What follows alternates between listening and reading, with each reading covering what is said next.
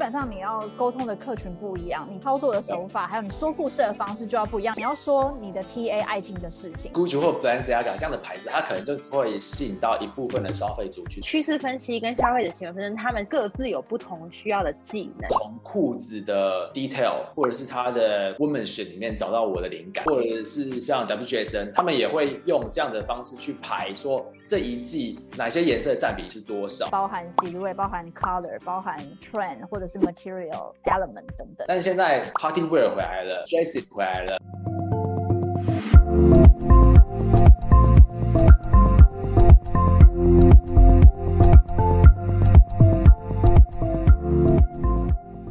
Hello，大家好，我是打滚国际时尚圈，帮助提升时尚产业知识和职场竞争力的白玉。如果你对时尚产业有兴趣，你想了解更多跟时尚职业、品牌策略和自我成长有关的议题，现在就赶快订阅我的频道，并开启下方的小铃铛吧。Danny 他其实刚刚也跟就是大家分享到，其实除了就是你要去做趋势分析这件事情是一个比较直性的一个分析之外，其实你也要看现在消费者买单的是什么商品，所以这也是消费者行为的分析。所以等于说趋势分析跟消费者行为分析，他们各自有不同需要的技能。Danny 是不是可以跟我分享说，就作为趋势分析师，你需要具备什么样？不管是很 hardcore 的数理分析技能，还是它其实是一个比较偏向你可以很直觉、很快速的在这种质感啊、质地啊、颜色啊之间去做区分。这也是个很好的问题。我记得我前面讲说，我觉得做趋势分析很首重的要有好奇心跟想象力。那我现在可以来补充个，还要很有耐心。我们这么说好，就是如果你有好奇心，你很喜欢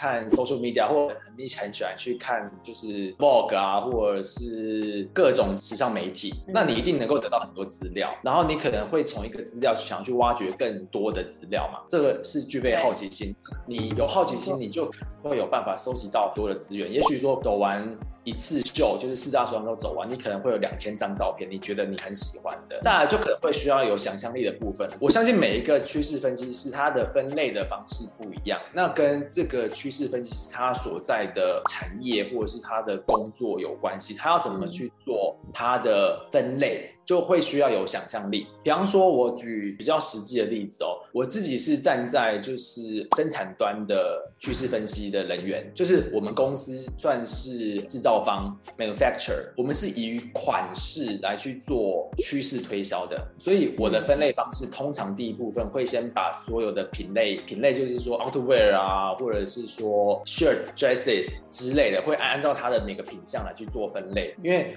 我是要根据不同的品类的。buyer，比方说我们每个品类都会有 buyer，可能说像是上衣的 buyer 或者是裤子的 buyer，那就就我自己，我会先根据它的品类去把它全部做分类。但是如果我今天是一个品牌的设计师，那我专门只做毛衣好了，我是一个 knitwear 的 designer，是不是就意味着我只能去收集 knitwear 的资料呢？不是，我也许可能够从裤子的 detail 或者是它的 womanship 里面找到我的灵感，就要看说你是哪样子的设计师。或者是哪样子的趋势分析师，还有你在的公司，透过你自己的想象力去把你的资料去做分类，这个就蛮需要想象力的。如果你没有想象力，你就会按着你的老师或者是你的 senior lead 告诉你说你应该怎么分类就怎么分类。但其实每个工作做趋势的分类方式是不一样的，就是要看你有没有想象力去决定说，哎，我这样子分类是不是对于我的工作更有帮助？嗯，你想进入时尚产业工作吗？那你知道你应该怎么选择跟规划你的时尚职业吗？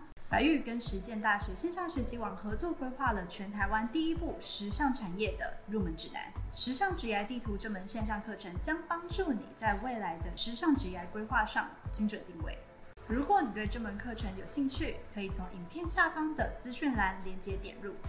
或者拿起手机扫描旁边的 QR code 就可以进入官网连接喽。然后再就是要很有耐心，就是你开始做趋势分析的时候，你可能看到了一点灵感了。就像我最近在做就是 casual wear 的 report，我们会发现说，哎，好像很多越来越多假两件的穿搭的东西，但我会发现其实那样子的东西好像还不多。那怎么办？我是不是要从其他的地方去找差不多的灵感，去 support 我这个 trend？就可能我要开始找毛衣的，找外套的，有没有很多 layering 的东西？因为我觉得这个还是一个比较科学或者是讲究理性的一个工作。你不能说它是 trend，它就是 trend，它真的要是 trend 才能是 trend 的。所以你要确定你在收集资料的过程或分析的过程，是真的看到这个东西会未来会继续发生，并且是 up trend 的，你才会把它当成是一个趋势。所以我觉得一定要有有耐心，对于自己正在找寻的那个圈或者正在归纳出来的圈要有耐心，不要太武断的去觉得说，哎。我觉得它是，它就是，所有东西都要有数据跟资料，对，数据跟资料的 support 才可以的。所以你可以再跟我们进一步分享说，你说的数据的意思是什么？因为我们的想象是，你可能会哦，我就举一个很简单的例子，就我今天收集到五件衣服是有亮片的，十件衣服是两件式穿搭的，所以你会用这个方式去算那个比例，说哦，我们现在的两件式穿搭比例非常高，然后五件亮片的很少，所以我们的趋势可能是偏向两件式穿搭。是这个概念吗？我们就不同的事情，可能要有不同的 review 的方式。我们如果讲颜色上的 forecasting 的话，最好的方式是你把整个时装周全部的衣服抓出来以后，按颜色全部去排，然后你会得出一个大色块来。当然，这个可能需要不同的软体。当然，有人有那种无法炼钢的方式，是一个一个排颜色嘛。但是有些资料是能够按照颜色或者是什么的去做归纳。你把你的影像丢进去之后，它当然只能做很特定的东西，比方说颜色上的 review。嗯，对。但是我们根据这样资料，其实也是可以的。比方说，你收集到了五千张照片以后，你把它全部丢在一个大页面之后，按颜色去做排列，你一定能够看出一个比重。那我看过现在。很多分析的平台，比如比方说像 List，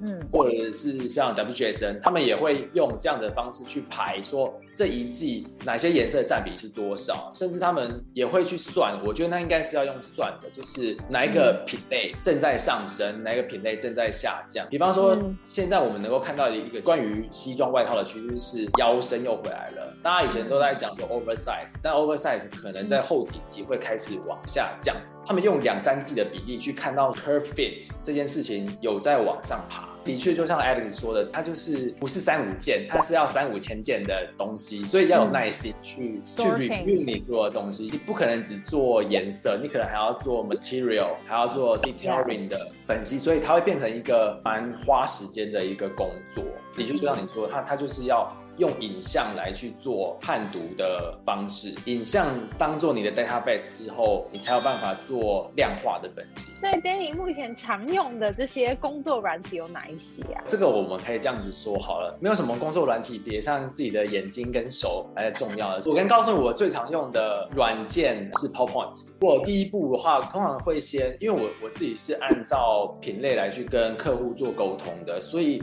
第一件事情一定是会先把。我看到的图片丢到品类里面，比方说，我看到这张照片，我比方说我在 IG 滑到了 Kim Kardashian，他最近又穿什么？他穿了一件新的洋装，好了，我就把它丢到我的 Dresses 里面。当我发现我 Dresses 的资料库里面已经很多了，比方说我在寄头，我已经收集了一万张图片，好了，我会把所有图片丢到 PowerPoint 里面。开始做分类，真的就是这样子。最后一个小问题就是，毕竟你们要处理的 data 这么大量，都是一整个团队在做吗？还是说你底下会有团队说，哎，每个人去负责什么什么部分，然后再来去集合变成一个完整的 report，一个单一的 account，然后它所有的东西你就要帮它分析出来，包含 silhouette，包含 color，包含 trend，或者是 material element 等等。这部分可能要看每个公司的配置了。就像我们在英国是有 design team 的，那他们就。就是 focus 在英国市场嘛，我记得他们每个月会做 competitor report，他们会把所有市面上的 competitor 的所有的衣服都拍回来，然后由每个单品的设计师去做分析。然后像我的工作是做 Asian market 嘛，所以我的工作是要看我们